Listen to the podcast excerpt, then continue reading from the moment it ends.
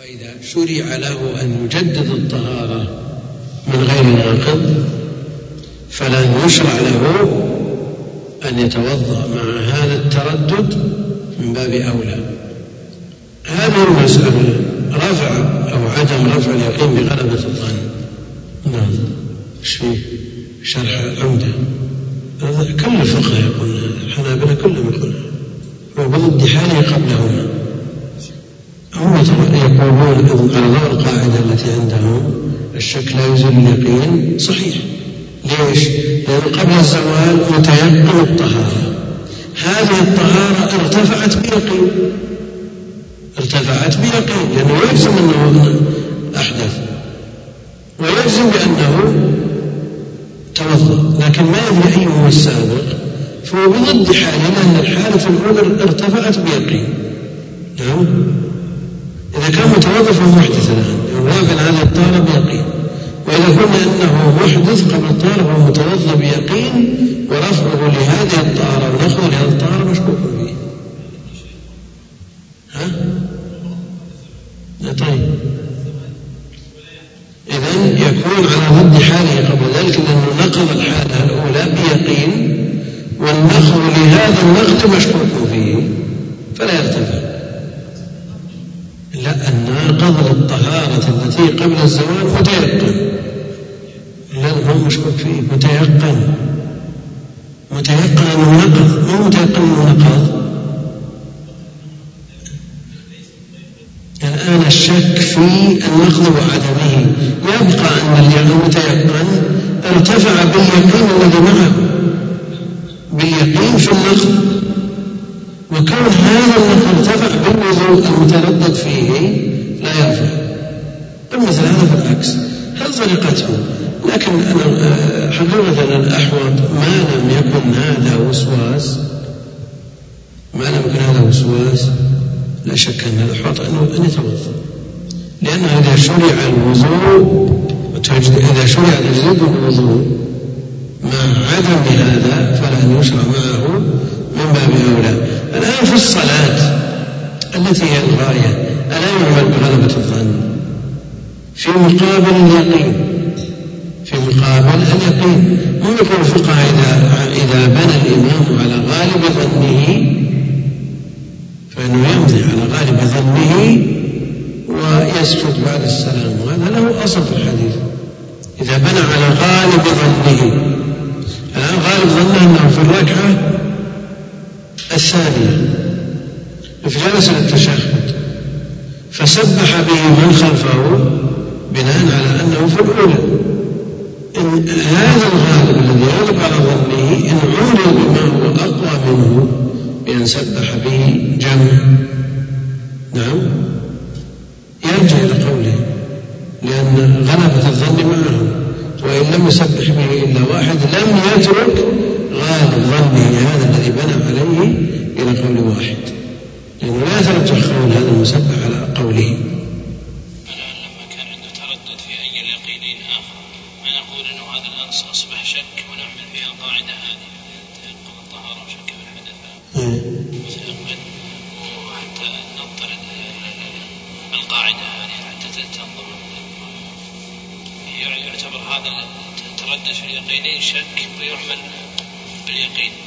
يعني يعمل بما كان عليه قبل يعني تريد عكس كلامه نعم فيقول ما دام متوضئا قبل الزوال بيقين وهذا وجود الوضوء مع نقضه على على مستوى واحد من القوة لأن الشك والاحتمال خمسين بالمئة خمسين بالمئة هذا يبطل هذا هذا هذا النقض أبطل الطهارة والطهارة أبطلت هذا النقض فتساقطه فيبقى على ما كان عليه قبله يعني عكس ما يقوله الفقهاء فهو على ضد حاله قبله واضح كلامه ها؟ يعني عكس كلام الفقهاء يتوضا على كل حال اما كون احتياط هذا لا شك فيه كون احتياط لا شك فيه لكن الفقهاء نظروا إلى إيش؟ قالوا هذا متوضئ بيقين كونه جدد الوضوء ثم نقض نعم كونه جدد الوضوء ثم نقض هذا ظاهر أو كونه نقض ثم جدد هذا يبقي على أصله فهو متطهر ما زال متطهرا على الطهارة الأخيرة شككنا في السابق منهما نرجع إلى الأصل ما هو كان متوضئ نقول أنه نقض هذه الطهارة بيقين لكن هل رفع الحدث بيقين أو لا؟ بشك إذا لا يرتفع هذا بشك فيرجع إلى ضد حاله ويقول مثل هذا بالعكس الله كلام الشيخ يقول إنه متردد في اليقينين أما وجودهما فلا تردد فيه تردد هو في أيهما أسبق وتيقن من الوجود. إذا فلا يصح أن يكون على حاله الأولى. ليس على حاله الأولى قطعا. هو الشيخ يقول يبقى على حاله الأولى لأنه متردد فيتساقطان. لا لا ما يصح لا لا لا لا, لا. كلام واضح في هذا.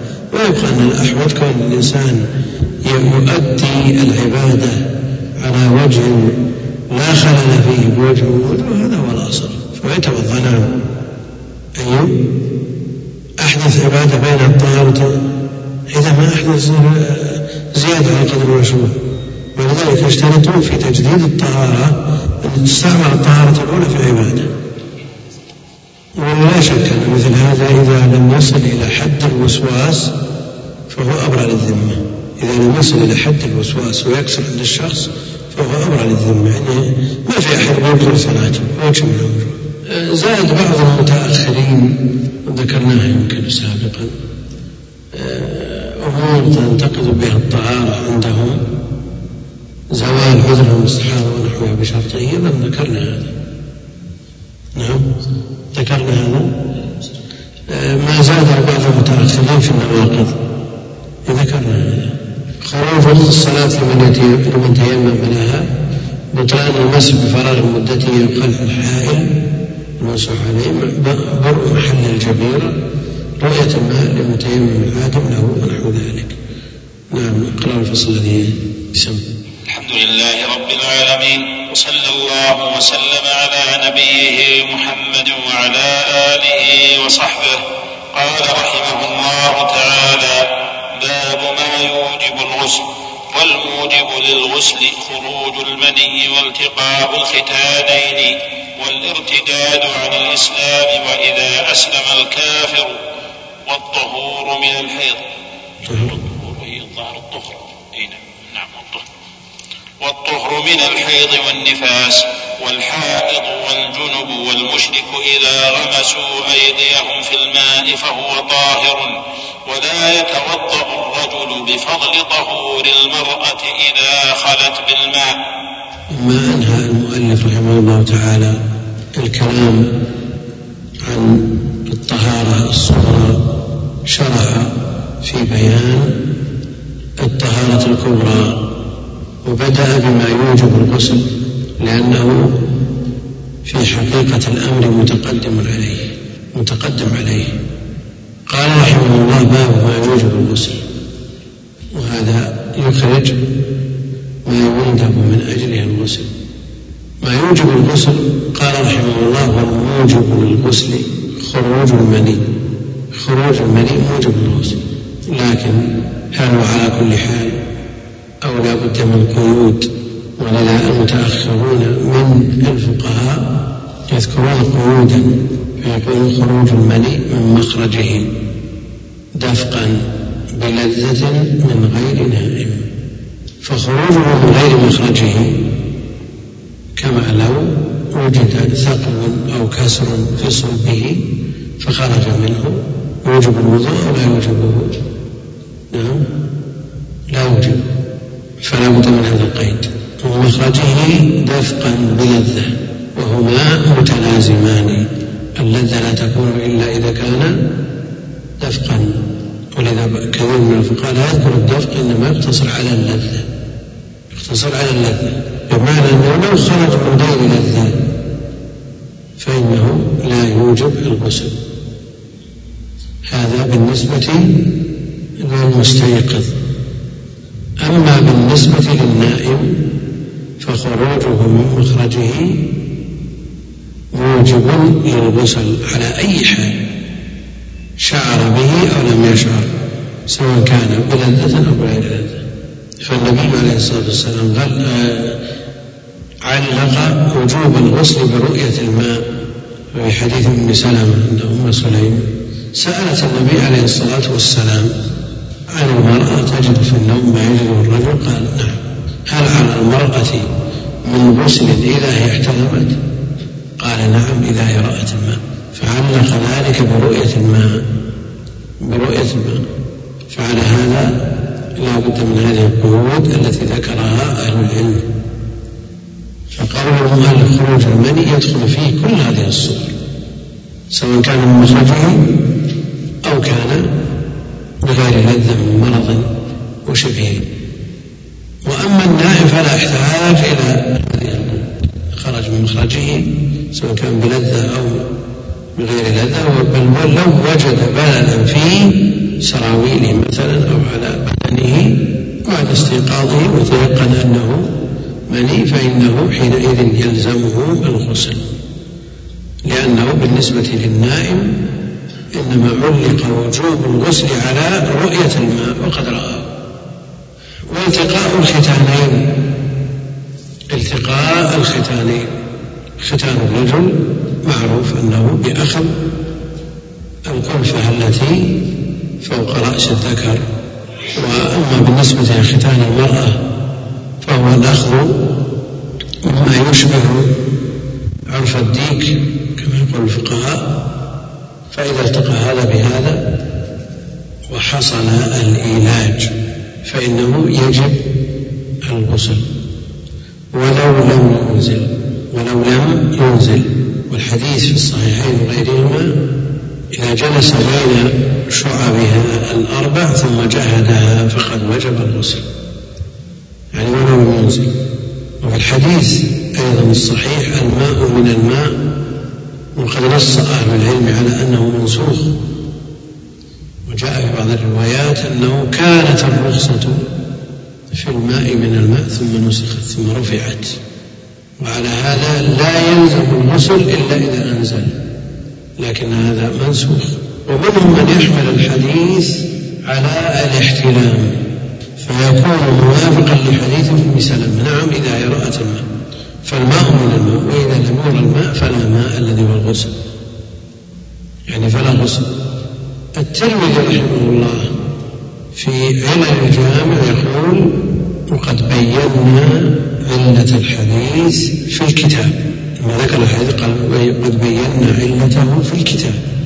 وعلة هذا الحديث النسخ ولا شك أن النسخ علة لا لتضعيفه وإنما لترك العمل به. علة في العمل. لا في الثبوت الحديث ثابت ولذا يقول في كتب المصطلح الترمذي سمى النسخ علة. سمى النسخ علة. وعلى كل حال كان هذا في أول الأمر.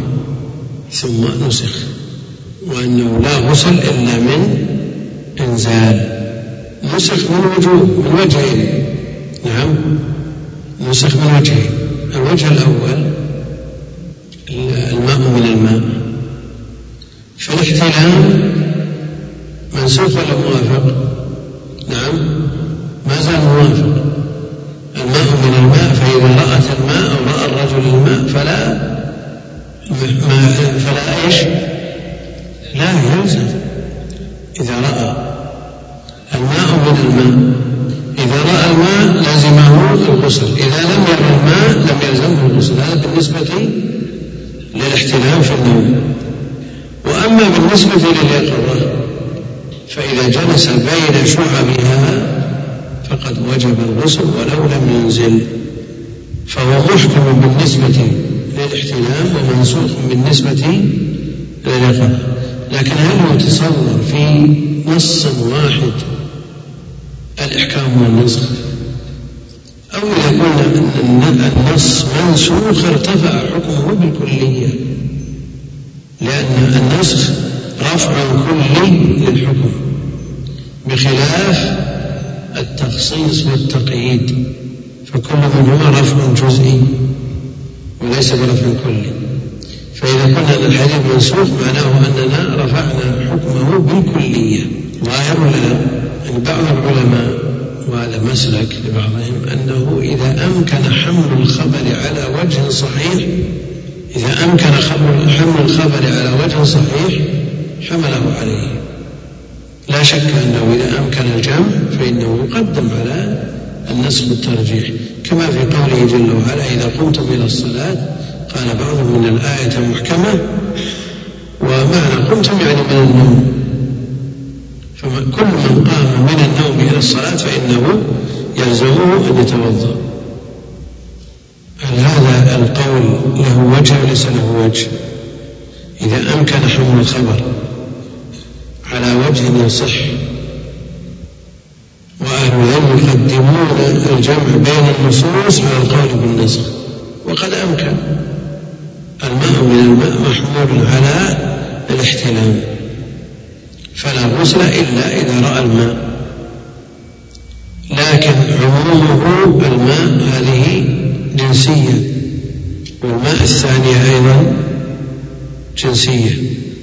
الماء الذي هو الاغتسال باستعمال الماء إنما هو من الماء الذي هو المني الذي يخرج من المحتلم أو المجامع. إذا حملناه على الجنس جنس الماء الذي هو لا غسل إلا لمن رأى الماء. هل نخصص هذا بحديث إذا جلس بين شعبه فيكون رفع جزئي ويبقى من الصور التي يشملها حديث الماء من الماء مسألة الاحتلام فيكون هذا تخصيص؟ أو نقول أنه نسخ رفع كل الحكم ويبقى الحديث إذا جلس يحمل على الجمام وحديث سلم نعم إذا هي رأت الماء محمول على الاحتلام. ولا حاجة لنا بهذا الحديث مع أن داود الظاهري يرى أن النص محكم وأنه لا شيء على من جامع إذا لم ينزل. فأيهما أولى؟ حمله على النسخ وعلى التخصيص؟ نعم. أيهما أولى؟ حمله على النسخ وعلى التخصيص؟ يعني الرفع الجزئي أسهل من الرفع الكلي. وعند أهل العلم في مسائل التعارض والترجيح أنه إذا أمكن الجمع فلا يصار إلى النصب ولا إلى الترجيح. وقد أمكن الجمع. الآن حمله على صورة أولى من الغاية بالكلية وهذا متجه لو لم يرد حديث نعم إذا هي رأت الماء. لأنه بحاجته بحاجته ومع ورود حديث أم سلمة يكون حينئذ مؤسس أو مؤكد. نعم كيف؟ نعم مؤكد لأن حديث أم سلمة نص صريح في المسألة. وأما الماء من الماء فهو احتمال. على كل حال الأمر الذي استقر عليه الأمر عند عامة أهل العلم أنه في الاحتلام لا بد أن يرى الماء. وأما في اليقظة فلا فبمجرد العلاج ولو لم ينزل. والتقاء الختانين والامتداد عن عن الإسلام. العلم يذكرون بعض المسائل المتعلقة بهذا أنه لو التقى الختانان من غير علاج التقى الختانان من غير علاج. يلزم الغسل ولا ما يلزم؟ نعم. نعم علم السنة لأنه لا يلزم. لا يلزم أن يلتقى الختانان من غير علاج. النص في المسألة هو حديث إذا جلس بين شعبها. وفي بعض الروايات والتقى الختانان وإلغاء هذه الجملة مع أن قوله عليه الصلاة والسلام إذا جلس بين شعبها وقيل المراد بالشعب أقوال كثيرة بين أهل العلم والظاهر أنه بين يديها ورجليها ثم جهدها الجهد لا بد له لا بد فيه من من العلاج لا بد فيه من العلاج ولذا اشترطوا العلاج لوجوب الغسل. ولو لم يحصل علاج لم يجب الغسل. والارتداد عن الإسلام. هذه الجملة سبقت في الباب السابق. نعم. يتصور يصورونه يصورونه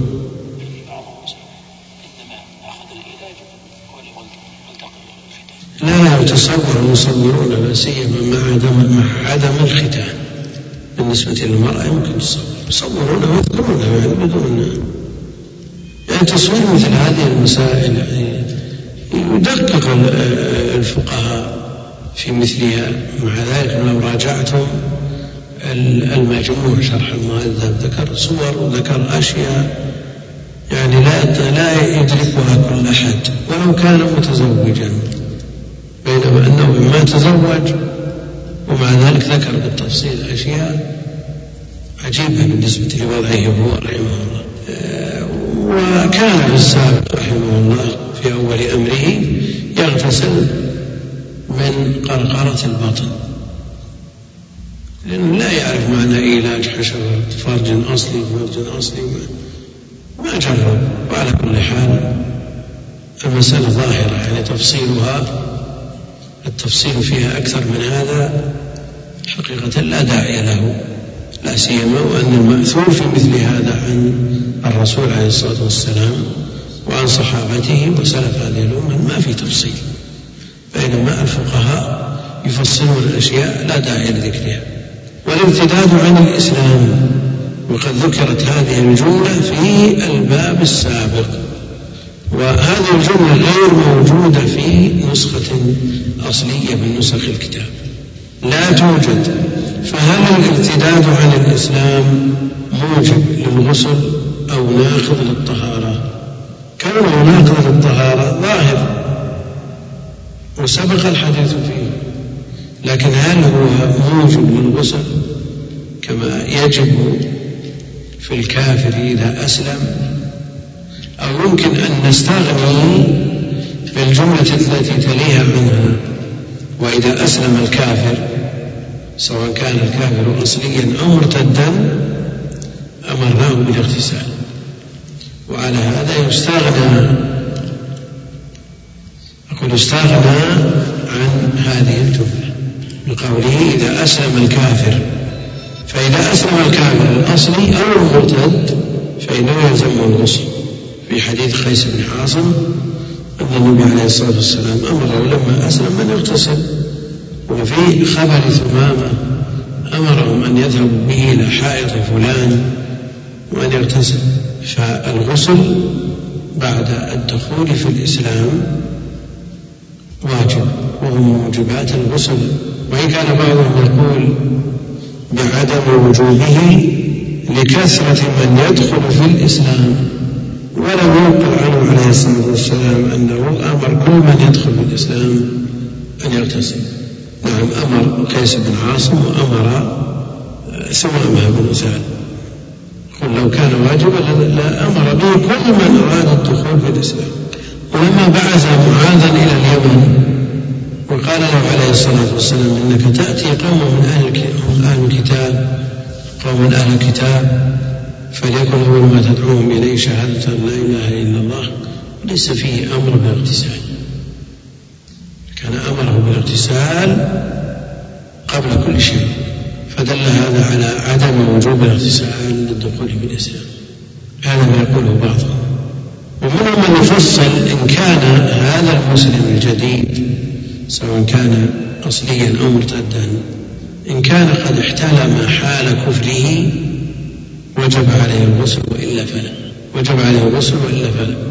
ولا شك أن المتجه هو الأمر بالاغتسال وأنه واجب لكل من دخل في الإسلام. لأن الحكم الشرعي إذا ثبت بنص لا يلزم أن يثبت فيه النص عليه في جميع القضايا. أن يثبت في قضية كفى لأنه قد يوجد التنصيص عليه في كثير من القضايا فلا ينقل اكتفاء بما نقل. اكتفاء بما نقل. ظاهر من ظاهر يعني قضايا كثيرة ثبتت بخبر واحد. مع أنها مما تعم به البلوى. فلا يلزم. إذا ثبتت بخبر ملزم لا يلزم أن تثبت بغيره. وكثير من القضايا الهامة إنما ثبتت بخبر واحد. لأن التبليغ عن النبي عليه الصلاة والسلام فرض كفاية. فإذا قام به من يكفي سقط عن الباقين. صار حقهم سنة.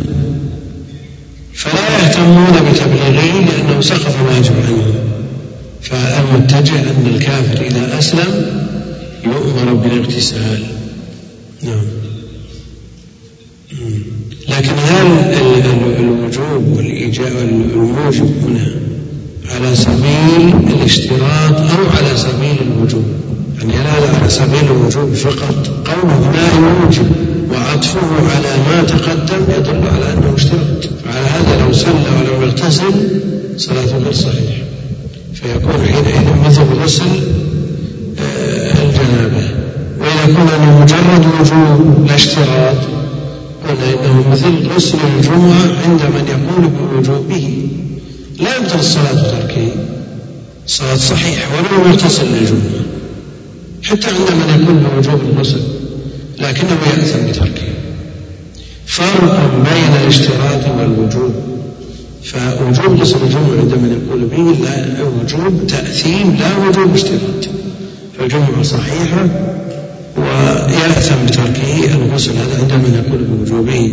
وقل مثل هذا في ستر المنكب الصلاة. لا يصلي أحدكم في الثوب الواحد ليس على عاتقه منه شيء لكن لا على سبيل الاشتراط.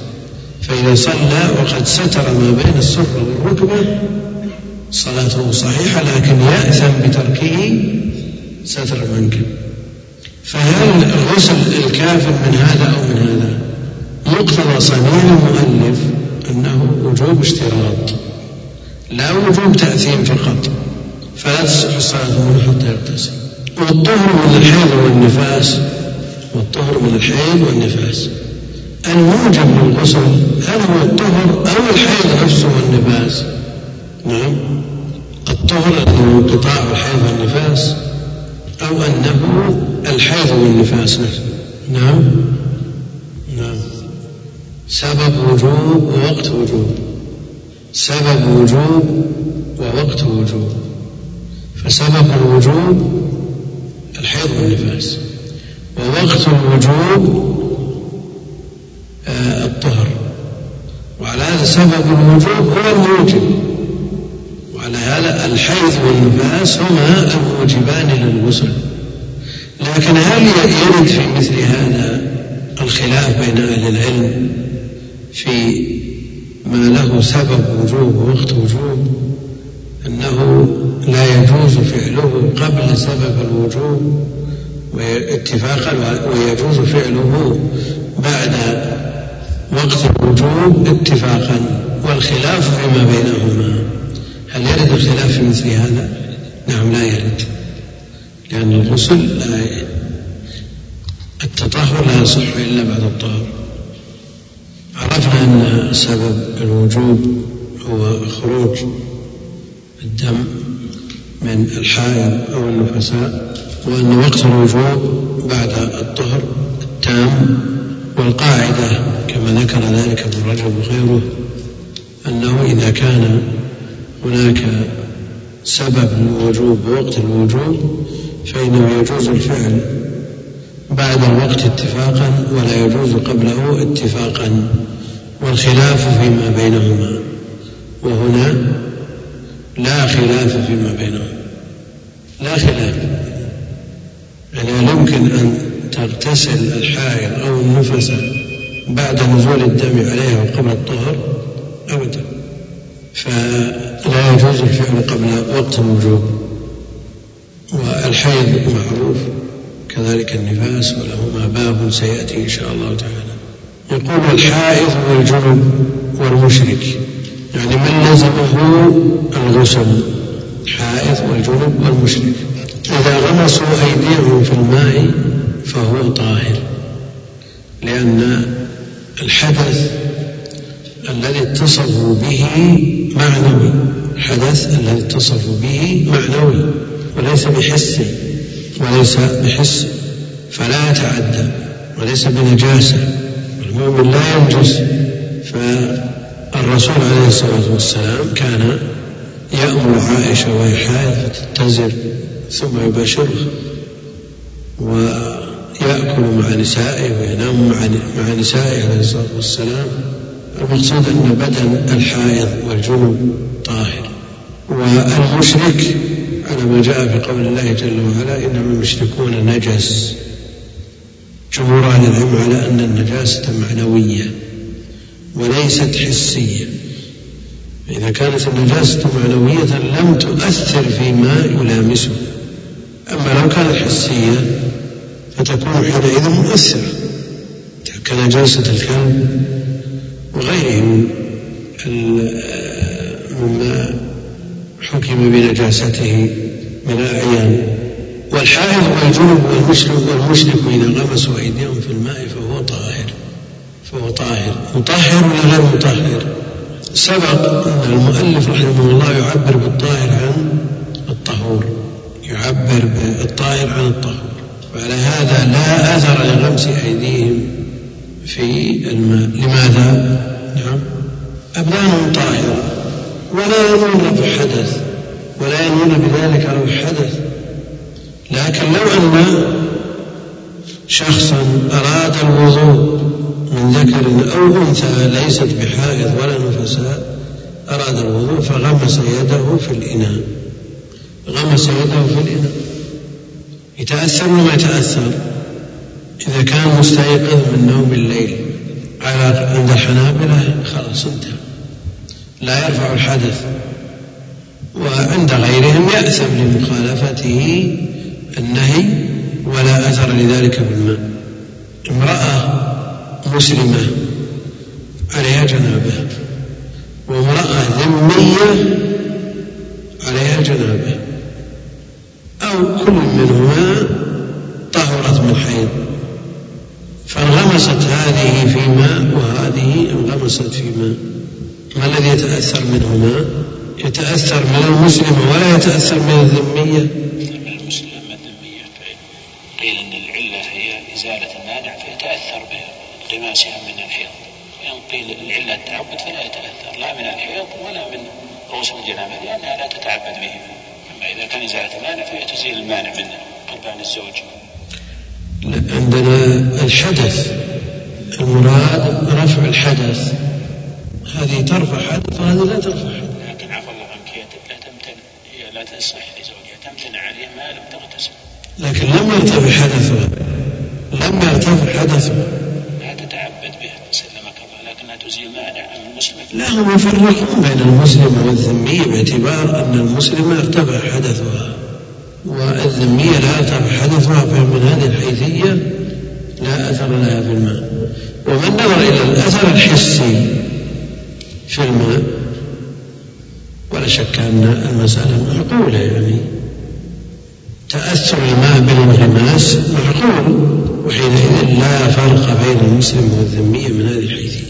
وهذا إذا كان الماء دون قلتين وهو جار على مذهب الحنابلة والشافعية. الحنابلة والشافعية. يرد على هذا مسائل كثيرة. ذكرنا بعضها في مسائل الطهارة لأن ذكرنا ذلك أن مذهب الشافعية مضطرد ومذهب الحنابلة غير مضطرد. كيف؟ لو انغمس شافعي في هذا الإناء عندما ارتفع حدثه وصار الماء مستعملا. وعند الحنابلة لم يرتفع حدثه وصار الماء مستعملا. شو الفرق؟ ما الفرق بين القولين؟ فرق أن الشافعية لا يرون تحقق الغسل إلا بانفصاله كاملا إنما الحنابلة يرون أنه يرتفع الحدث عن أي جزء من بدنه قد إن صار الماء مستعملا من ملامسة أول جزء من أجزاء البدن. فلا يرفع الحدث عن باقي البدن. فصار الماء مستعملا ولم يرفع حدث الشافعي يقول صار مستعمل ورفع الحدث. وليش معنى الاستعمال لو قد رفع به حدث بدليل انه لو انغمس فيه للتبرد. لا يرفع الحدث لم يتأثر. في تفصيلات عندهم في المذهبين وفي مذهب الحنفية أيضا تفصيلات لكن على مذهب المالكية ما في أدنى إشكال. ينغمس أو لا ينغمس ما لا يتأثر. رفع حدث أو لم يرفع تبرد ولا لجنابة أو حيض لا يتأثر. إنما يتأثر إذا تغيرت أحد أوصافه بالنجاسة. ومذهب مالك رحمه الله في هذا مناسب جدا ليسر الشريعة. وليتمنى بعض الفقهاء من المذاهب أن لو كانوا على مثل مذهب الإمام مالك رحمه الله. قال ولا يتوضأ الرجل بفضل طهور المرأة إذا قالت به. ولا يتوضأ الرجل بفضل طهور المرأة إذا خلت به. يقول في الأصل الحاشية في الأصل وضوء والتصحيح من ميم وميم شين. لكن لو أبقيناها ويتوضأ الرجل بفضل وضوء المرأة. يختلف المعنى ولا ما يختلف؟ لا فيه الغسل يختص بالوضوء طهور يشمل الغسل والوضوء. وما على على ما جرى عليه في الأصل وضوء. يختص بالوضوء وهو المقصود بالوضوء الماء الذي يتوضأ به. فإذا خلت من ماء توضأت به بحيث لا يراها أحد فإنه لا يرفع حدث الرجل. ومن باب أولى إذا خلت به الاغتسال اغتسلت به. فما في الأصل أيضا متجه ولا إشكال فيه. لا يتوضأ الرجل بفضل طهور المرأة إذا خلت به.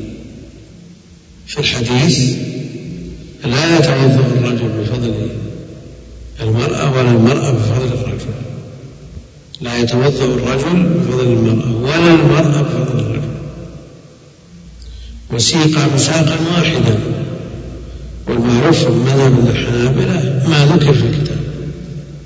أن وضوء الرجل بفضل المرأة لا يرفع طهارته حدثه والعكس صحيح. يعني أن وضوء المرأة بفضل الرجل يرفع الحدث وقد جاء في الحديث وسيق مساقا واحدا. فإما أن يقال بالجملتين أو يقال بالعدم في الجملتين. وإلا في التفريق بين المتماثلات لا سيما ما ورد به النص غير متجه. والنبي عليه الصلاة والسلام توضأ بفضل ميمونة. توضأ بفضل ميمونة. فالصواب أن خلوة المرأة بالماء لا أثر لها على الماء فيرفع حدث الرجل وهي خلت به. عفى الله عنك أخذهم في القيد بالخلوة. نعم. أخذهم في القيد قيد الخلوة. يعني لماذا قالوا إذا خلت به؟ والحديث خالي من القيد. هل قصدك؟ يعني قيدوه بالخلوة والحديث ليس فيه لئلا يرد عليهم اغتسال النبي عليه الصلاة والسلام مع أزواجه. لئلا يرد عليهم اغتسال النبي عليه الصلاة والسلام مع أزواجه. فكان يغتسل مع أزواجه ويغتسل مع عائشة والماء قليل. تختلف أيديهما في الإناء حتى يقول لها دعي لي وتقول دعني عليه الصلاة والسلام. فلئلا يرد عليه مثل هذا الذي لا يمكن تأويله قالوا إذا خلت به ليتحد النصان ليتحد النصان ولا أثر للخلوة لا من الرجل ولا من المرأة فالماء باقي على طهوريته. والله أعلم صلى الله وسلم على نبينا محمد وعلى آله. السلام عليكم ورحمة الله وبركاته. ماذا يكون هل شرب المرق مرق لحم الإبل ينقض الوضوء وكذلك ألبانها وأبوالها هذا لا ينقض. الوضوء لأنه ليس بلحم. لأنه ليس بلحم. السؤال في الحديث جاء من لحم الإبل. هل نتوضأ من لحم الإبل؟ قال نعم. يقول لو غسل إنسان عضوا من أعضائه بعد تمام الوضوء هل هذا جائز؟ يكون مثل لاعب الكرة. لو مسح على رأسه بعد تمام الوضوء أو استنشق إيش استنشق؟ يعني هل يفعلون هذا؟ لاعب الكرة يفعلون هذا؟ يمسح رأسه بعد الوضوء واستنشق؟ نعم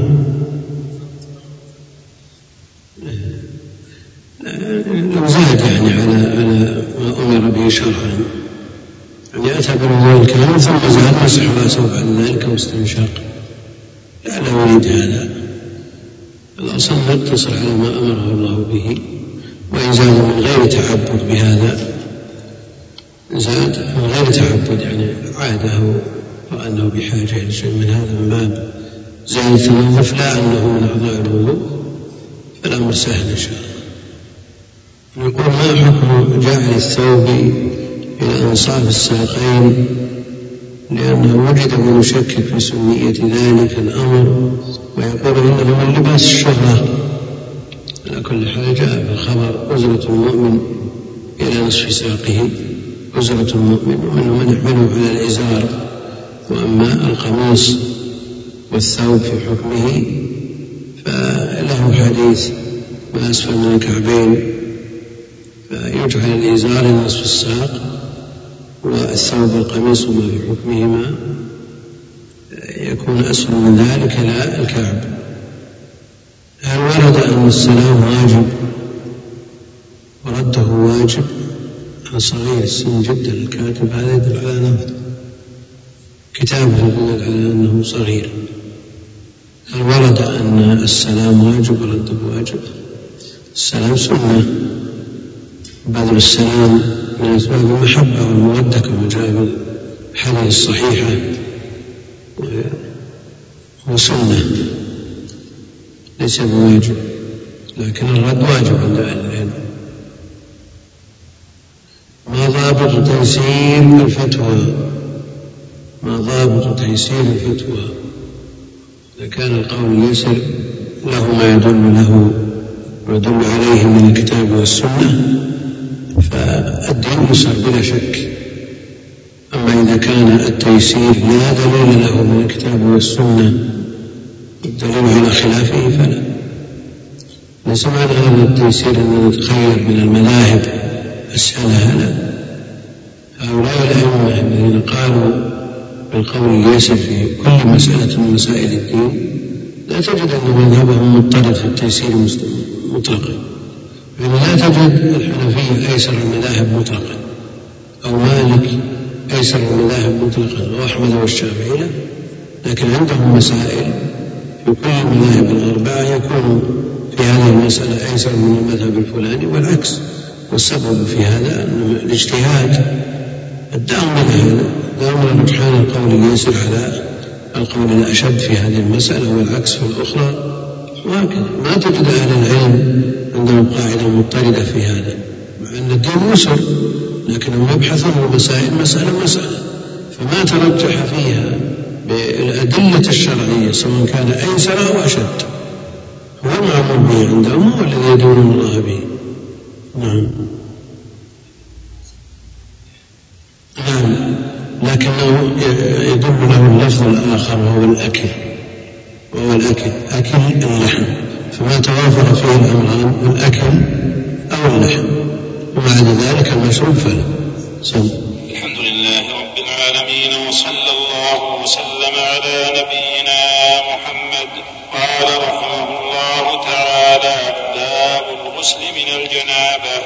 وإذا أجنب غسل ما به من أذى وتوضأ وضوءه للصلاة. ثم أفرغ الماء على رأسه ثلاثا يروي بهن أصول الشعر ثم يفيض الماء على سائر جسده.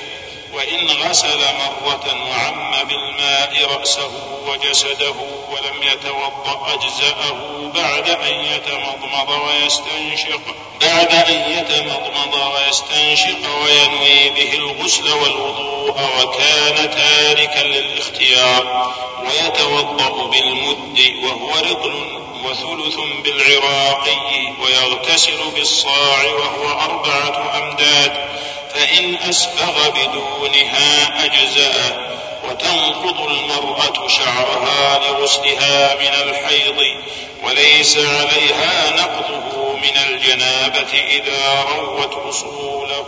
والله أعلم. الحمد لله رب العالمين وصلى الله وسلم وبارك على عبده ورسوله نبينا محمد وعلى آله وصحبه أجمعين. أما بعد فيقول المؤلف رحمه الله تعالى باب الغسل من الجنابة. يقول المؤلف رحمه الله تعالى باب الغسل من الجنابة. باب الغسل من الجنابة.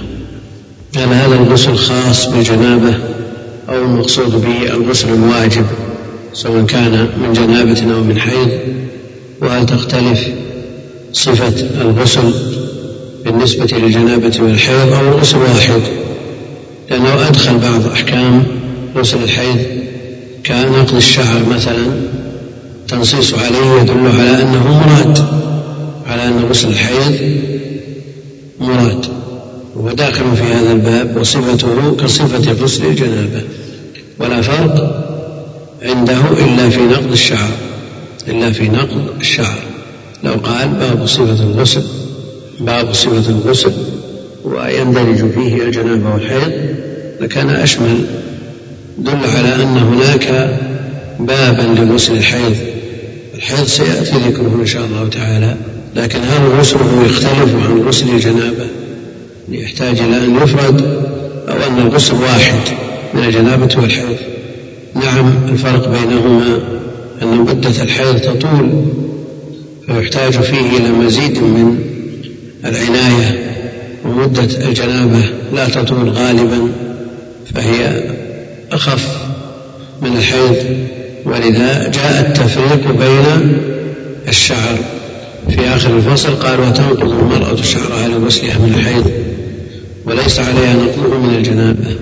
إذا روت غسوله دل على أن هناك فرقا بين غسل الحيض وغسل الجنابة من هذه الحيثية وإلا في الأصل أن الغسل الكامل في البابين واحد والغسل المجزئ في البابين واحد. باب الغسل من الجنابة. من هذه سببية يعني بسبب جنابة الناشئ بسبب الجنابة قال رحمه الله وإذا أجنب الرجل وإذا أجنب الرجل قال موجود في بعض النسخ دون بعض. هذه اللفظة الرجل موجودة في بعض النسخ دون بعض لأن الحكم في الرجل والمرأة واحد إلا ما يتعلق بشعر المرأة المظفور على ما سيأتي. وإذا أجنب الرجل والمرأة في حكمه غسل ما به من أذى وتوضأ وضوءه للصلاة ثم أفرغ على رأسه ثلاثا. بدأ ببيان الغسل الكامل وقبل ذلك ينوي. فلا غسل إلا بنية فلا غسل إلا بنية لأنه من ضمن الأعمال التي تشترط لها النية. ينوي. ثم بعد ذلك يسمي على الخلاف التسمية السابق في الوضوء ولا يثبت فيها شيء. نعم يتجه القول على ما تقدم الوضوء أكثر تسمية مع الوضوء أكثر منها مع الغسل لأن النص في الوضوء لا وضوء لمن لم يذكر اسم الله عليه ومنهم من يقول الحكم واحد والغسل وضوء وزيادة ينوي ثم يسمي ثم يتوضأ وضوءه للصلاة بأن يغسل يديه ثلاثا. قبل ذلك يغسل ما به من أذى يغسل ما به من أذى من أثر الجنابة من أثر الجنابة. ومن ذلك إن احتاج إليه في مسألة الاستنجاء والاستجمار. يغسل ما به من أذى سواء كان نجسا أو طاهرا بأن كان من أثر الحدث أو من أثر الجنابة. إذا الحدث من بول أو غائط يغسل على ما تقدم من الخلاف في هذه المسألة من صحة الوضوء والتيمم قبل الاستنجاء والاستجمار أو عدم صحته. وتقدمت هذه المسألة والذي ظهر لنا في ذاك أن في ذلك الموضع أن أنه لا يصح قبلهما وضوء ولا تيمم. غسل ما به من أذى أماط ما به من أذى. سواء كان طاهرا أو نجسا وتوضأ وضوءه للصلاة. ألا إذا كان الأذى على الفرج أو في الفرج لا بد من إزالته. أما إذا كان الأذى وهو يشمل النجاسة على غير المخرجين يعني كانت على يده أو على رجله فله أن يتوضأ ويغتسل إذا لم تمنع هذه النجاسة من وصول الماء إلى البشرة. إذا لم تمنع هذه النجاسة من وصول الماء إلى البشرة. فإن منعت فإنه حينئذ لا يصح ولا الغسل حتى تزال.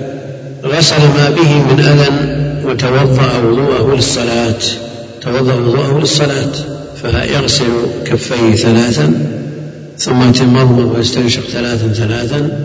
ثم يغسل وجهه ثلاثا ثلاثا ثلاثا ثم يغسل يديه اليمنى ثم اليسرى ثلاثا ثلاثا ويمسح برأسه مرة واحدة ثم يغسل رجليه ثلاثا. هذا الغسل الوضوء الكامل. وإن توضأ مرة مرة أجزأه وإن توضأ مرتين مرتين كفى وإن توضأ ملفقا كفى على ما تقدم في صفة الوضوء على ما تقدم في صفة الوضوء. وإن غسل رجليه مع وضوئه وفرغ من وضوئه كاملا قد جاء ما يدل عليه وإن أخر غسل الرجلين حتى ينتهي من غسله فقد جاء ما يدل على ذلك. وإن غسل الرجلين مرتين مرة مع الوضوء ومرة بعد تمام الغسل بعد انتقاله من موضعه فالنصوص لا تأبى ذلك. على أنه يمكن التوفيق بين هذه النصوص لأنه إذا كان المكان إن كان المكان نظيفا لا يلوث القدمين توضأ الوضوء الكامل. وإن كان المكان آه، يمكن أن يلوث القدمين بطين ونحوه فإنه يؤخر غسل الرجلين حتى ينتهي من غسله وينتقل من مكانه. وبهذا تجتمع النصوص. وتوضأ وضوءه للصلاة. غسل ما به من أذى وتوضأ. الواو هذه تقتضي ترتيب ولا ما تقتضي ترتيب غسل ما به من أذى وتوضأ وضوءه للصلاة.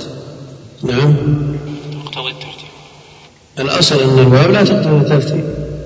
لكن لو قال ثم كما قال غيره لأنه تقدم عنده أن أن التخلية قبل التحلية والإزالة إزالة الأذى ومن ذلك ما يخرج من السبيلين قبل الوضوء.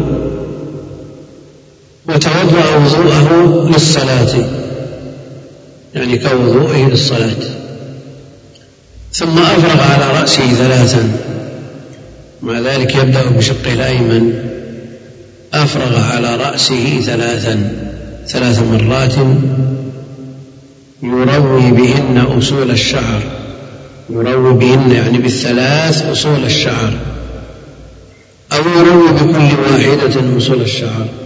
هناك فرق ولا ما في فرق؟ قال يروي بهن أصول الشعر.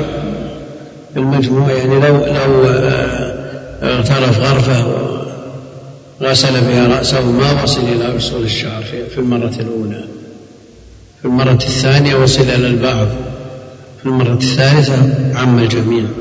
كلامه يدل على بس على أنه يروي بالثلاث أو بكل واحدة من الثلاث. ثلاث بالمجموع. نعم. بالمجموع. هل ظاهر كلامه بهن؟ يعني بالمجموع. والاحتمال أيضا قائم بأنه يروي بهن أي بكل واحدة من أصول الشعر. لأنه إذا قلنا أنه يروي بالجميع أصول الشعر صار الجميع في حكم الغسلة الواحدة. صار الجميع في حكم الغسلة الواحدة. إذا قلنا يروي بالجميع أما إذا قلنا يروي بكل واحدة من الثلاث أصول الشعر قلنا ثلاث غسلات كل واحدة كاملة تامة. تؤدي الغرض بحيث لو اقتصر عليها أجزأه وعلى كل حال لا بد من إرواء أصول الشعر وجاء في الحديث والحديث ضعيف عندنا مضاعف عند أهل العلم تحت كل شعرة جنابة لكنه حديث ضعيف. المقصود أنه يروي بأن أصول الشعر كما جاء في صفة غسله عليه الصلاة والسلام من حديث عائشة وميمونة وغيرهما. ثم يفيض الماء على سائر جسده. ثم يفيض الماء على سائر جسده. مرة ولا ثلاث؟ نعم. ثم يفيض الماء على سائر جسده. وإن غسل مرة أجزأه وكان تاركا للاختيار. مفهوم هذا الكلام؟ أنه يفيض الماء على سائر جسده ثلاثة. وهذه رواية معروفة في المذهب. بل هي الأشهر. أنه يغسل شقه الأيمن ثلاثا ثم يغسل شقه الأيسر ثلاثا وكلامه ليس بصريح إلا إذا ضم بعضه إلى بعض. ثم يفيض الماء على سائر جسده. ظاهر من هذه الجملة أنه يكفيه مرة واحدة إذا أفاض على سائر الجسد. وسائر الجسد هو الباقي أو الجميع. يترتب عليه أمور لأنه الآن انتهى من غسل أعضاء الوضوء وانتهى من غسل الرأس. فهل يغسل الرأس مع بقية الجسد ويغسل معه أعضاء الوضوء لأنه سبق أن توضأ. أو نقول أن أعضاء الوضوء غسل غسلت والرأس غسل ولا يعم ولا يفيض الماء إلا على باقي جسده باستثناء أعضاء الوضوء باستثناء الرأس. السائر سائر اسم فاعل من سار أو مأخوذ من السؤر وهو البقية. التي تبقى في الإناء بعد الشرب أو من السؤر سؤر البلد أو سؤر البلد الذي يحيط به بها يحيط بالبلد فيشتمل على جميعه. والمسألة لغوية فمن أهل العلم من يقول من أهل اللغة أن السائر هو الباقي ولا يتناول الجميع ومنهم من يقول أنه يتناول الجميع. وهنا ثم يفيض الماء على سائر جسده. هل يتجه القول بأنه يفيض الماء على الجميع بما في ذلك أعضاء الوضوء؟ أو أنه الباقي وما غسل انتهى. نعم. نعم. يعمم على الجميع بما في ذلك ما غسله سابقا. بما في ذلك الرأس انتهى من الرأس لأن إذا قلنا أعضاء الوضوء فكونه مسح على رأسه ضمن أعضاء الوضوء هذا لا يكفي عن غسله للغسل وإذا أفرغ على رأسه ثلاثا ويروي بهن أصول الشعر كما قال المؤلف هذا من الغسل فكونه يزيد رابعة مع بقية جسده هذا زيادة على قدر المشروع. يعني عندنا وضوء وعندنا غسل الوضوء منفصل كامل بما فيه مسح الرأس. ثم بعد ذلك إذا انتهى من الوضوء أفاض الماء على رأسه ثلاثا فكونه يفيض ثلاثا ويزول عليه رابعا مع غسل سائر بدنه هذا لا شك أنه فيه زيادة على قدر المشروع. نعم. طيب. لا لا لا إذا قلنا نتوضأ وضوء منفك يصير مثل ما مسح رأسه ويغسله للجنابة ثلاثة للغسل. ما يختلف. نعم.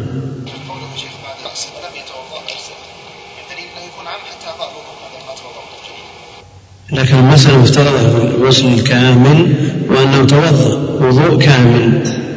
لا عندنا مسألة لفظة سائر سائر هل نقول سائر في الغسل؟ فلا تدخل أعضاء الوضوء. ولا يستثنى من ذلك إلا الرأس لأنه غسل للغسل غسل للغسل. مع أنه قبل ذلك مسح للوضوء انتبهوا يا أخوان ترى المسألة تحتاج إلى انتباه. لأن عندنا سائر أكثر اللغة على أنها باقي. فهل نقول سائر جسده للغسل بغض النظر عن الوضوء أو نقول أنه سائر بالنسبة للغسل بكامله بما في ذلك الوضوء؟ ظاهر فرق لأننا قلنا سائر يعني باستثناء ما تقدم غسله باستثناء ما تقدم غسله. فإنه حينئذ لا يحتاج إلى أن يفيض الماء على رأسه ولا يحتاج أن يغسل ذراعيه ولا يحتاج أن يغسل وجهه ولا رجليه. إذا قلنا أن جميع ما تقدم غسله يستثنى من التعميم لأن سائر يعني الباقي وقد تقدم غسل أعضاء الوضوء وتقدم غسل الرأس فلا يعاد.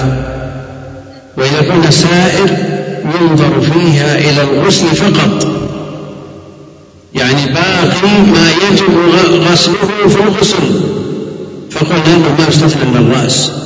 ومع ذلك تدخل أعضاء الوضوء في الغسل في التعميم. لاننا لو قلنا سائر ما احتاجنا إلى غسل الرأس لأنه مسح مع الوضوء.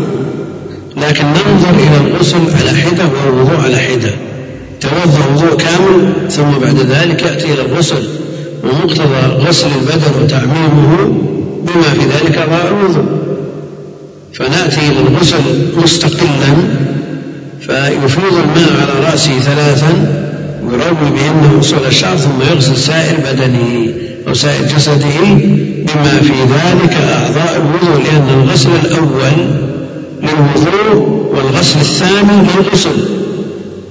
وهذا هو الظاهر ثم يفيض الماء على سائر جسده وليس فيه تنصيص على الثلاث مع أن التنصيص على الثلاث رواية آه، معروفة في المذهب بل هي الأشهر ثلاثا.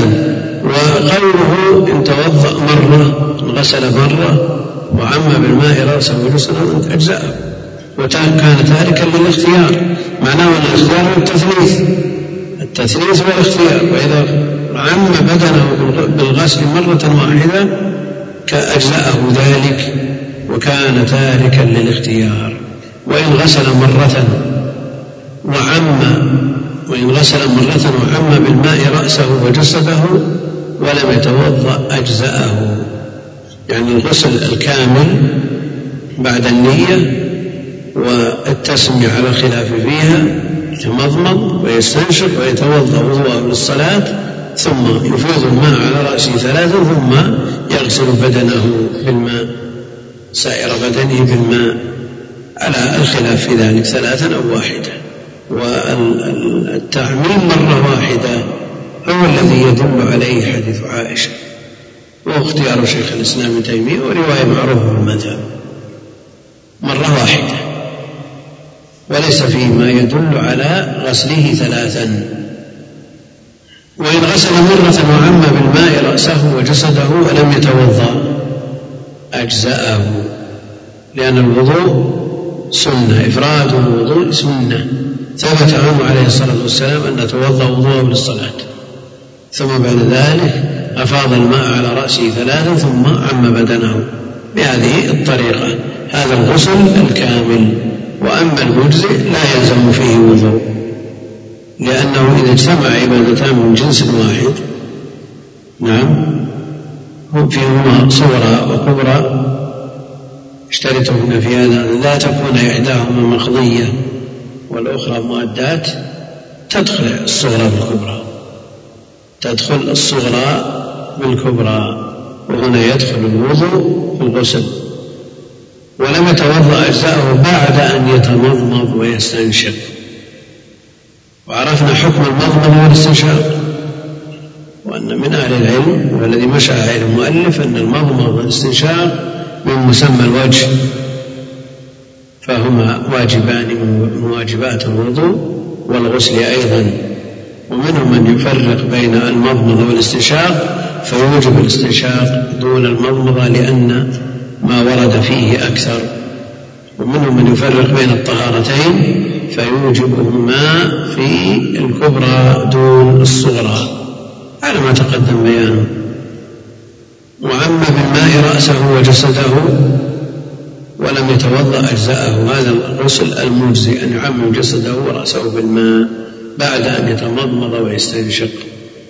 وينوي به الغسل والوضوء يعني ينوي به آه، ارتفاع الحدثين الأكبر والأصغر. لا بد من رفع الحدث وكان تاركا للاختيار تاركا للأفضل الذي هو الغسل الكامل. ويتوضأ بالمد توضأ بالمد وهو رتم وثلث بالعراقي وهو ملء كفي الرجل المعتدل.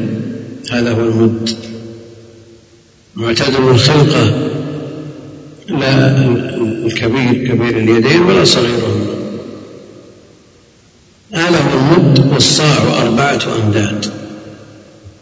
والمد رطل وثلث.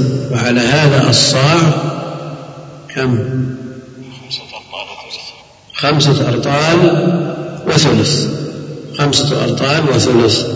بالعراقي يفصلون في الأمداد وبالأرطال العراقية والدمشقية والقدسية وإلى غير ذلك مما لا داعي إلى التطويل بذكره. المقصود أن هذا أمر معروف ولا يحتاج إلى وزن وإنما هو مكيل والشرع يحيل إلى ما ليس بمستحيل ولا بمستبعد. إنما يحيل إلى ما يدركه الإنسان في كل مكان وزمان. لا يفارقه المد معروف ما يملأ كفي الرجل المعتدل. فلا نحتاج إلى أن نزن كما تقدم في القلتين. ما نحتاج إلى مثل هذا. فيتوضأ بالمد ويغتسل بالصاع. وهو أربعة أمداد. يعني ملء كفي الرجل المعتدل أربع مرات فإن أسبغ الوضوء والغسل بدون المد والصاع أجزأه. قال فإن أسبغ بدونها أجزأه. ثبت أن النبي عليه الصلاة والسلام كان يتوضأ بالمد ويغتسل بالصاع. وثبت عنه أنه توضأ بثلثي مد. فدل على أنه يجزي أقل من ذلك. يجزي أقل من ذلك شريطة أن يسبغ شريطة أن يسبغ فإذا أسبغ بدون ذلك أجزأه والإسباغ أن يستوعب العضو ويتردد عليه الماء بحيث لا يكون مسحا لا يكون مسحا. بعض الناس يغتصب لكنه يخل بالوضوء يعني عندنا احتياط للعبادة وعندنا أيضا اقتصاد واحتياط للماء فعلى الإنسان أن يسدد ويقارب. لا يسرف ولا يزيد على ما شرع الله جل وعلا ولا أيضا يقصر ويكون مفرطا ويغتسل بالصبر أربعة أمداد فإن أسبغ بدونها أجزاءه. ومنهم من يقول لا يجزئ بأقل من المد ولا يتصور الإجزاء بأقل من المد وأقل من الصاع. الآن مع تيسر حصول الماء وأيضا وجود هذه المواسير التي تعين على إهدار الماء وتضييع لا سيما في الأوقات شديدة البرودة أو شديدة الحرارة فإنه يضيع من الماء أكثر من هذا قبل أن يعتدل تعتدل حرارة الماء. يعني في الشتاء يفتح الماء حتى يزن الحار مع البارد فيذهب أكثر من صاع قبل أن يبدأ. وفي الصيف كذلك. ولا شك أنه أيضا غير مطالب بما يضره. غير مطالب بما يضره. لكن لو حفظ هذا الماء الذي أهدره ليستعمل في شيء آخر لا شك أنه أولى من أن يضيع.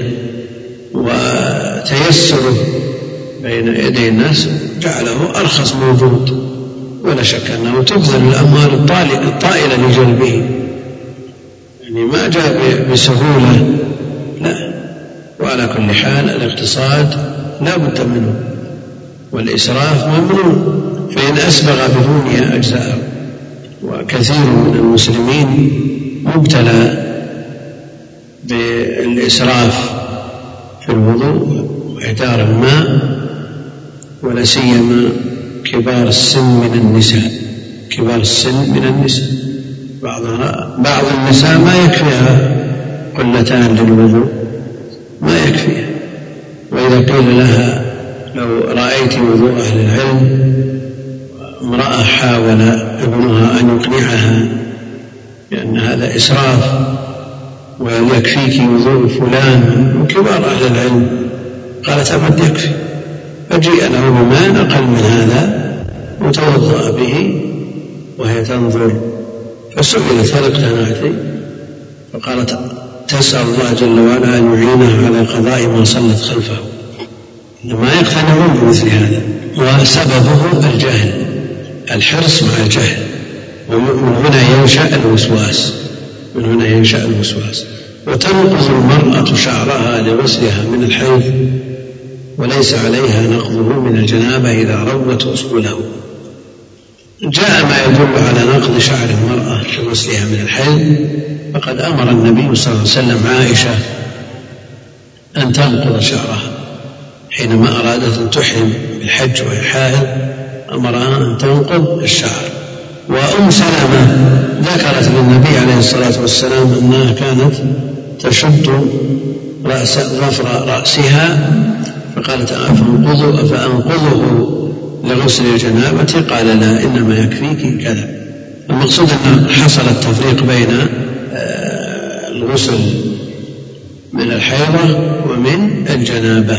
وجمعا بين الحديثين حديث عائشة وحديث أم سلمة قال المؤلف تنقض المرأة شعرها لغسلها من الحيض استدلالا بحديث عائشة وليس عليها نقضه من الجنابة إذا روت رسوله كأنه لمح هذا أن عائشة آه، كانت حائض سلمة سألت عن الغسل من الجنابة. لكن هل غسل عائشة رضي الله عنها بعد انقضاء الحيض أو في أثنائه في أثنائه. فهذا الغسل الذي أمرت فيه بنقض رأسها حكمه حكم الغسل بكامل واجب ولا سنة؟ مستحب وليس بواجب. وأما غسل أم سلمة فهو واجب. وعلى هذا المرجح أنه لا فرق بين غسل الحيض ولا الجنابة وقد يكون الملحظ في التفريق بين عائشة وأم سلمة وما رأيت من نبه عليه أن عائشة ما زالت صغيرة وشعرها كثيف. وأم سلمة كبيرة جدا وشعرها خفيف لا يحتاج إلى نقض قد يكون هذا هو المرض وهو السبب في التفريق بينهما. لا الشعر لا لا معروف. لا لا أم سلمة شعرها خفيف. ما مثل عائشة نعم الكبيرة كما تكبر المرأة في سنها تتعدى الخمسين بدأ يخف جدا ها؟ إيه ضفائر لكن أشعار ظهر لا لا فرق كبير. على كل حال نقضه لا شك أنه أكمل وأسهل إلى وصول الماء إلى أصول الشعر لكنه لا يجب لا في الحيض ولا في الجنابة. إذا روت أصوله يكفي. طيب الرجل الرجل إذا كان آه، له ضفائر لكن عفى الله عنك لو كان على رأس المرأة ما تضع النساء على رؤوسهن مما يمنع وصوله لا إذا كان إذا وجد ما يمنع من وصول الماء إلى الشعر لا بد من إزالته. لا بد من إزالته وأنواع من أنواع الصبر ما يوجد طبقة مثل البلاستيك يغلف الشعر. مثل هذا لا بد من إزالته. لا بد من إزالته. للوضوء وللغسل أيضا. نعم. كيف؟ الحنة إذا كان طبقة يحول دون وصول الماء إلى الشعر لا بد من إزالته أما إذا كان مجرد لون فلا. نعم. هم قالوا قالوا أشياء كثيرة في مثل هذا. قالوا أن الحيض الحائض تستمر مدة طويلة ما تغتسل لأنه لا يتكرر. يعني تغتسل مرة واحدة للحيضة التي استمرت معها سبعة أيام أو أكثر أو أقل.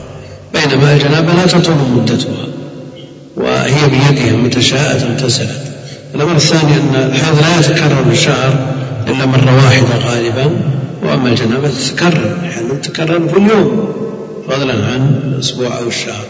فيشق نقضه وعلى كل حال نقضه مثل ما ذكرنا. العمدة فيه حديث عائشة.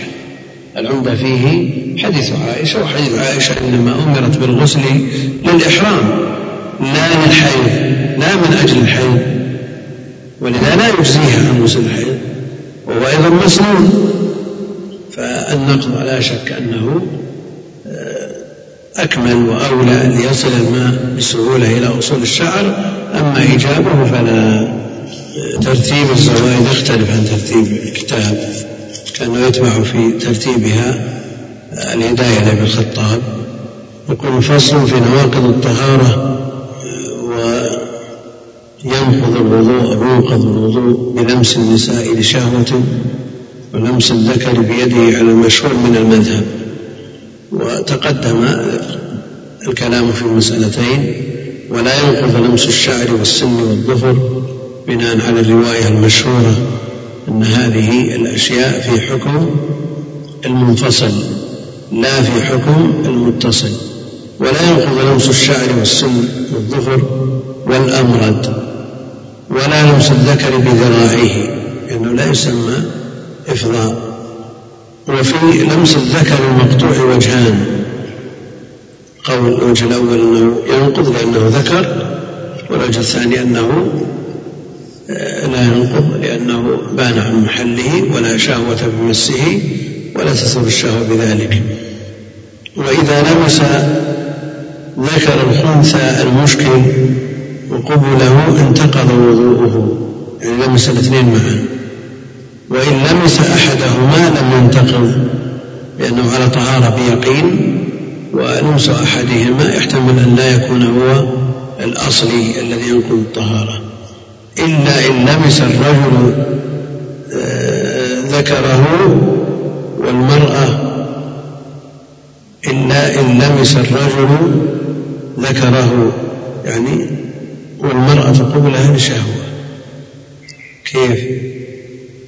وإن لمس أحدهما لم ينتقل. يعني أحدهما يعني أحد آلتي الخنثى.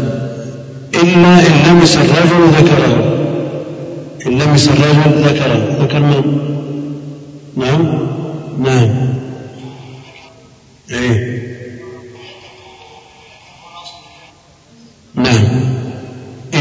لمس الرجل ذكره ذكر الخنثى لأنه إن كان ذكرا فقد مس ذكره وإن كان أنثى فقد مس الأنثى بشهوة. والمرأة قبلها كذلك لشهوة. وفي مسلم عن جابر بن سمرة أن رجلا قال للنبي صلى الله عليه وسلم أتوضأ من لحوم الإبل؟ قال نعم توضأ من لحوم الإبل. وإن شرب من ألبانها فلينقض وضوءه على روايتين وإن أكل من كبدها أو طحالها فعلى وجهين. وعرفنا أن المسألة مسألة أكل وأيضا لحم. اللحم الظاهر أنه يشمل ما حواه الجلد مما يؤكل فيخرج بذلك ما يشرب مما لا يؤكل. ومن تيقن الطهارة وشك في السابق منهما. تيقن الطهارة وشك يعني والحدث كان المقصود من تيقن الطهارة والحدث وشك في السابق منهما نظر في حاله قبل ذلك. فإن كان محدثا فهو متطهر وإن كان متطهرا فهو محدث. لأنه انتقض ما كان عليه مما تيقنه بيقين ولم يرتفع هذا اليقين إلا بشك فلا فيكون على ضد حاله. قبلهما. وإن تيقن ابتداء نقض إيش؟ وإن كان متطهرا فهو محدث وإن تيقن ابتداء نقض وفعله وفعلها في حال ركيك الكلام. حد معه نسخة. وشك في السابق منهما. تيقن الابتداء. تيقن ابتداء نقضا. كيف فعلها في حال وشك في السابق منهما نظر في حاله قبلهما فإن كان متطهرا فهو الآن متطهر وإن كان محدثا فهو الآن محدث. معك سعيد. قل وإن تيقن ابتداء نقض ما هو ظاهر. وإن تيقن ابتداء نقض وفعلها في حال أو فعلها في حال وشك في السابق منهما نظر في حاله قبلهما. فإن كان متطهرا فهو الآن متطهر وإن كان محدثا فهو الآن محدث. عبارة دقيقة العبارة ما هي واضحة. نعم. أشاروا إلى مثل هذا لكن مو بهذه الطريقة. ها؟ تقدم لكن ليس بهذه الطريقة لا لا ليس بهذا الاسم. لا اتباع ما هي متقنة هنا. ننتقل إلى الغسل فصل فيما يوجب الغسل طهارة شك في الحدث أو تيقن الحدث شك في الطهارة فهو على ما تيقن يتيقن منهما تقدم لنا أنه لا هذا هذا متين لكن هناك مسألتان مسألة فيما إذا تيقن الطهارة والحدث وشك في السابق منهما هذه واضحة. ويوضح حاله قبلهما. المسألة الثانية قريبة من هذه لكن ما هي بهذه الصورة.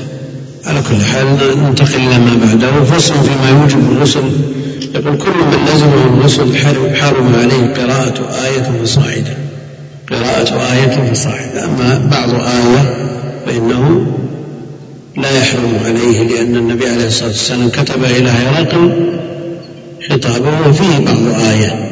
فأما بعض آية فعلى روايتين ولا يحرم عليه العبور في المسجد. لا يحرم عليه العبور وإنما يحرم عليه اللبس. ولا جنبا إلا عابر سبيل. ويحرم عليه اللبس فيه إلا أن يتوضأ. يعني إذا خفف الجنابة بالوضوء جاز له اللبس وجاز له الأكل وجاز له النوم إذا خفف الجنابة. ويجب الغسل بتغييب الحشفة بفرج قبلا كان أو دبرا من كل حيوان ناطق أو بهيمة. حيا كان أو ميتا. لقول النبي صلى الله عليه وسلم إذا قعد بين شعبها أربع ومس الختان فقد وجب الغسل متفق عليه. ويجب بإنزال المني لشهوة فإن خرج لغير شهوة نحو أن يخرج لمرض أو برد لم يجب الغسل. فإن حس بانتقال المني عند الشهوة فأمسك ذكره فلم يخرج. فعلى روايتين فإن خرج بعد الغسل فهو ككيفية المني يخرج بعد الغسل وفيه ثلاث روايات. إن أحس بانتقال المني عند الشهوة نعم فأمسك ذكره. فلم يخرج فعلى روايتين. الرواية الأولى أنه لا يجب على الغسل لأن الغسل إنما يجب بالشهوة واللذة. هذا من المستيقظ أما النائم فلا يجب إلا بخروجه. نعم إذا رأت الماء. ومجرد انتقاله من مكانه لا يجب به غسل الرواية الثانية أن الانتقال من مكانه وفي طريقه للخروج إذا أمسكه فإنه يجب عليه لغلبة الظن أنه سوف يخرج. لكن إن اغتسل قبل أن يخرج ثم خرج يلزم عادة الغسل وإلا فلا لا يلزم. فإن خرج بعد الغسل فهو ككيفية المني يخرج بعد الغسل. كيف؟ وفيه ثلاث روايات إحداها إحداها يجب الغسل والثانية لا يجب والثالثة إن ظهر قبل البول وجب الغسل وإن ظهر بعده لم يجب. يجب الغسل يعني مطلقا لأنه علق الغسل بخروج المني وقد خرج. والثانية لا يجب لأنه اغتسل منه ولا يجب لخروجه غسلان. والثالثة إن ظهر قبل البول دل على أنه بسبب الشهوة السابقة والانتقال السابق. وجب الغسل وإن ظهر بعده لم يجب لأنه لو كان بسبب التحرك السابق والشهوة السابقة لما سبقه البول. يقول الأغسال المستحبة ثلاثة عشر غسلا للجمعة وغسل مؤكد ولذا جاء فيه غسل الجمعة واجب على كل محتلم والوجوب هنا بمعنى التأكد والتحتم. وأما التأثيم فلا والأدلة على ذلك الصارفة كثيرة لكن يجعلون من توضأ فبها ونعمت ومن اغتسل فالغسل أفضل. وتستدلون أيضا بقصة عثمان وأنه اقتصر على الوضوء ولم يأمره عمر رضي الله تعالى عنه بالإعادة وأقره الصحابة كلهم على صلاته بهذا الوضوء وترك الغسل. لا شك أن هذه أدلة قوية تدل على عدم الوجوب لكن لفظة واجب هل يأتي فيها الصرف من الوجوب إلى الاستحباب؟ مثل صرف اغتسلوا للجمعة. لأنه حينما يصرف اللفظ الذي يدل على الوجوب الصرف للأمر يعني الفرق بين بين أن يقول الرسول عليه الصلاة والسلام اغتسلوا للجمعة الأصل في الأمر الوجوب ثم يأتي ما يصرف هذا الأمر من الوجوب إلى الاستحباب هذا ظاهر. لكن إذا قال غسل الجمعة واجب هل هذا اللفظ يحتمل صرف؟ نعم. أو. ولا يحتمل الصرف اللفظي يحتمل الصرف المعنوي. اغتسلوا يحتمل الصرف اللفظي. اللفظ الذي هو الأمر يحتمل صرفه من أمر الوجوب إلى أمر الاستحباب. لكن غسل الجمعة واجب هذه الاحتمال في صرفها معنويا لا لفظيا له ما يمكن صرفه يعني ما يمكن أن يقول الرسول عليه الصلاة والسلام واجب تقول مستحب لا يحتمل هذا. لكن صرفه من حيث المعنى نحمله على الوجوب. لكن لا على الوجوب الذي يقتضي التأثيم. بدليل ما ورد في ذلك من أدلة أخرى تقتضي عدم التأثيم. وهذه الاصطلاحات التي جاءت في النصوص الشرعية لا يلزم منها مطابقة الاصطلاحات العرفية عند أهل العلم. فالواجب عند أهل العلم في اصطلاحهم يأثم بتركه ويلزمه فعله لكن في مثل هذا النص وعند عامة أهل العلم مختلف عن الاصطلاح العرفي. عند أهل العلم وكان مثل هذا في المكروه. المكروه جاء في النصوص ما يدل على إرادة التحريم بل التحريم الشديد. وجاء استعماله أيضا في لسان أهل العلم من المتقدمين على ذلك أيضا. وأما ما شاع بعد أن شاع الاصطلاح في تخصيصه فيما لا إثم فيه بل هو ما يؤجر على تركه ولا يأثم بفعله لا شك أن هذا الاصطلاح يعني في كتب المتأخرين جاري على الاصطلاح لكن كلام المتقدمين جاري على ما جاء في النصوص. كل ذلك كان سيئه عند ربك مكروها وفيها من عظائم الأمور ما فيها. الشيخ ابن عثيمين رحمة الله عليه يعني شدد في هذه المسألة وقال أن الغسل واجب ويأثم بتركه ثم بعد ذلك قال كيف تواجه النبي عليه الصلاة والسلام الذي قال يجب غسل الجمعة وأن تقول لا يستحب؟ كيف تواجه؟ ممكن أن يقال بعد. كيف تواجه الرب الذي قال يكره الزنا ويكره كذا وكذا مما عده في سورة الإسراء وأن تقول لا يحرم؟ نعم.